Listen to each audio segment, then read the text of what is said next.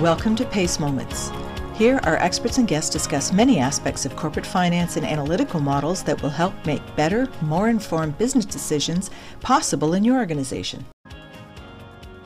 Hello, my name is Gary Cokins. Um, I'm one of the advisors on the uh, board with the PACE Profitability Analytics Center of Excellence.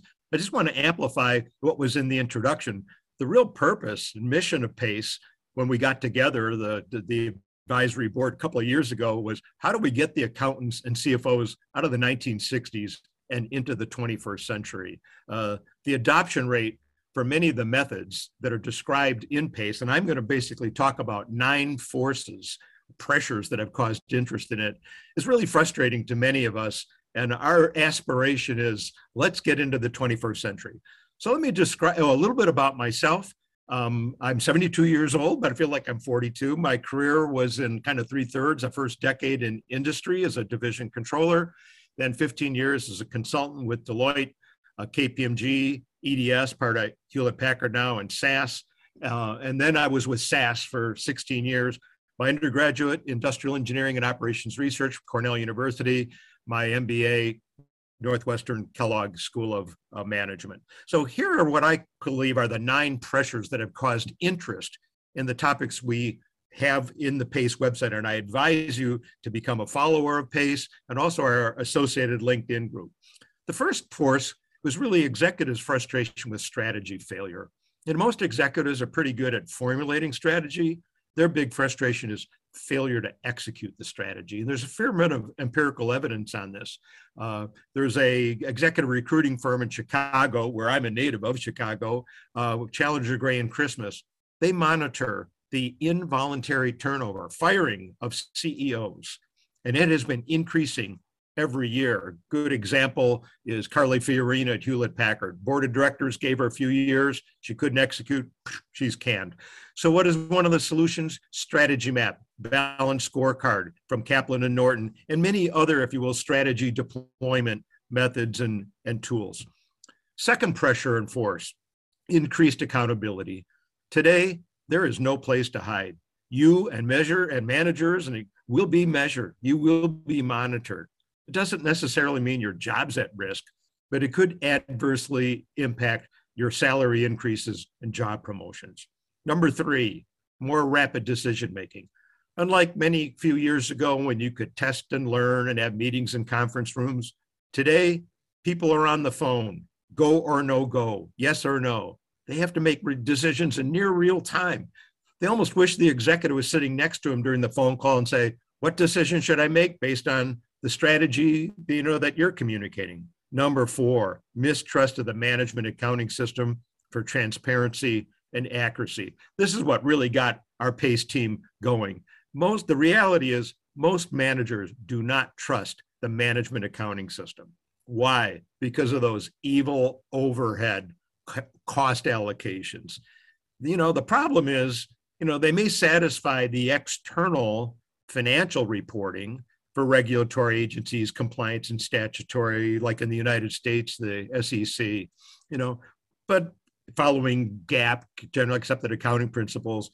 But when the accountants do that, they just, if you will, spread like butter the indirect expense, commonly called overhead, you know, using cost allocation factors like number of labor hours in manufacturing, number of services delivered by service organizations, square feet, square meters, number of employees and departments. None of those allocations reflect the unique consumption that the diverse products and services consume of the end to end business processes and the work activities that belong to them. So, what's the solution? In many cases, it's applicable activity based costing. I know ABC's got a bad reputation from the past years. Eh, the problem was the models were way too large, way too complex, unsustainable. No one could understand them. But if you basically investigated our PACE website, we talk about techniques that you can implement activity based costing in three weeks, basically, because just get it to be good enough. Doesn't have to be overly precise and detailed. You know, there's a phrase it's better to be approximately correct than precisely inaccurate. Force number five poor customer value management. You know, the reality is customers are the source of value creation, financial wealth creation for shareholders and owners. But the problem is the accountants basically don't calculate customer profitability. They stop halfway in the P&L. They stop at the product gross profit margin line. And typically, because they're doing that butter spreading, even those costs are flawed and misleading, you know, because, you know, compared to the standard costing in reality, many of the products are overcosted, the others must be undercosted because it's a zero sum error game. But what's really needed is to go for the uh, reporting system, the management accounting system, to go below the gross product profit margin line, including distribution channel expenses, selling expenses, marketing expenses, cost to serve expenses. And then you can basically get a P&L by each customer. And don't basically think that the largest sales customers are also the most profitable or there's a correlation there.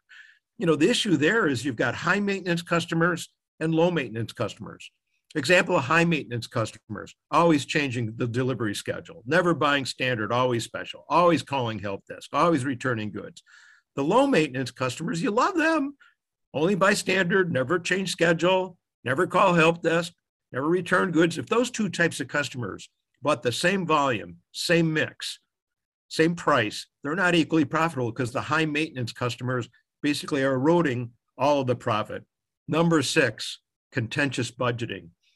This may surprise you, but many of the people that are interested in PACE is because they know that the budgeting process, the annual budgeting process, is broken. There's so many jokes about it. It's out of date in a couple of months after the thing's published. It caves into the loudest voice and strongest muscle of the gray hair veterans like me who know how to pad the budget. What's really disturbing is when a manager is three, four months on a glide path from the end of the year and they see they haven't spent all of the budget that was allotted and approved for them, what do they start doing? They start spending needlessly, foolishly. Why? Because they know that the next fiscal year budget is going to be pegged to a baseline of what they spent this year. We call it use it or lose it. You know, and a lot of organizations they use spreadsheet budgeting. You know, give each manager a spreadsheet in a cost center. They fill it out January to December, every line item, including paper clips and rubber bands. Then someone in the accounting department consolidates the spreadsheets. They bring in the forecast revenues from the sales, give it to the executives. They say, well, that's okay, but we need more profit. Go change some of the numbers. So everybody goes, changes the spreadsheets. You go back to the executives. Uh, that's a little bit better, but not good enough. Up, down, up, down, up, down, up, down. You almost want the executives to tell you what number did you want in the first place. I'll save us all this up, down, up, down stuff. But that's would give us their aspiration. What we really need is basically to use driver-based, capacity-sensitive rolling financial forecast. And that gets really complicated. But you know, to really basically do good management accounting, you got to think like an engineer. I always say I'm an engineer masquerading as an accountant, but I was a division controller age 27. I've been in the CFO space ever since. Number seven, dysfunctional supply chain management. The issue here is most customers view suppliers as the enemy. You know, basically, it's always an adversarial relationship. You know, let's negotiate lower prices with our supplier. If we put them out of business, so what? We can always get another supplier. That's got to stop. It needs to be a marriage. Supply chains are competing against other supply chains for a share of wallet or purse. So they really need to work together, the trading partners along the supply chain, to identify mutually beneficial projects and initiatives that can save costs for all of them. Number eight, unfulfilled return on investment uh, promises from large IT software vendors like enterprise resource planning. And the issue here is if you ask an IT director, let's say three years after they've gone through the torturous journey of implementing an ERP system, you ask them, how well do you believe the ROI, return on investment, met or exceeded what the software salesman sold you on three years ago, many of them will be hard pressed to say yes. That does not mean you shouldn't implement the ERP system. You have to, you've got to put those in to remain competitive.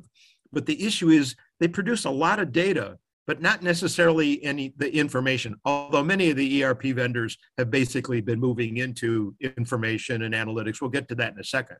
But the point is this what all of the methods will be that are described in the PACE website, they basically create the ROI. They convert the data into information like seeds from the ground. And finally, number nine, my favorite, analytics. the adoption basically of data science and analytics. I don't know many of you took some of those courses in college to learn about regression, correlation, segmentation, association, clustering. And you just wanted a passing grade and get the heck out of there. Well, sorry, you know, it's here. But the good news is you don't need to go to your basement or attic and dig out your old textbook, but you do need skill sets in your organization that basically have these skills so they can do discovery and investigation. It's so key. Um, data science is definitely here. And many of the various methods that are described in the PACE network strategy map, KPIs, correlation can validate the quality of the KPIs, activity based costing, correlation can validate the quality of the drivers that are in it. So let me end with this observation though, and it's a concern for us on the PACE. We believe that in the past, the best leaders and best executives had the best answers. Today, we don't think that's the case. Today, we think the best leaders and best executives have the best questions. There's too much complexity, there's too much volatility, there's too much uncertainty for them to rely on their gut feel or intuition or so called sixth sense or the types of answers they had earlier in their career that got promoted to the top.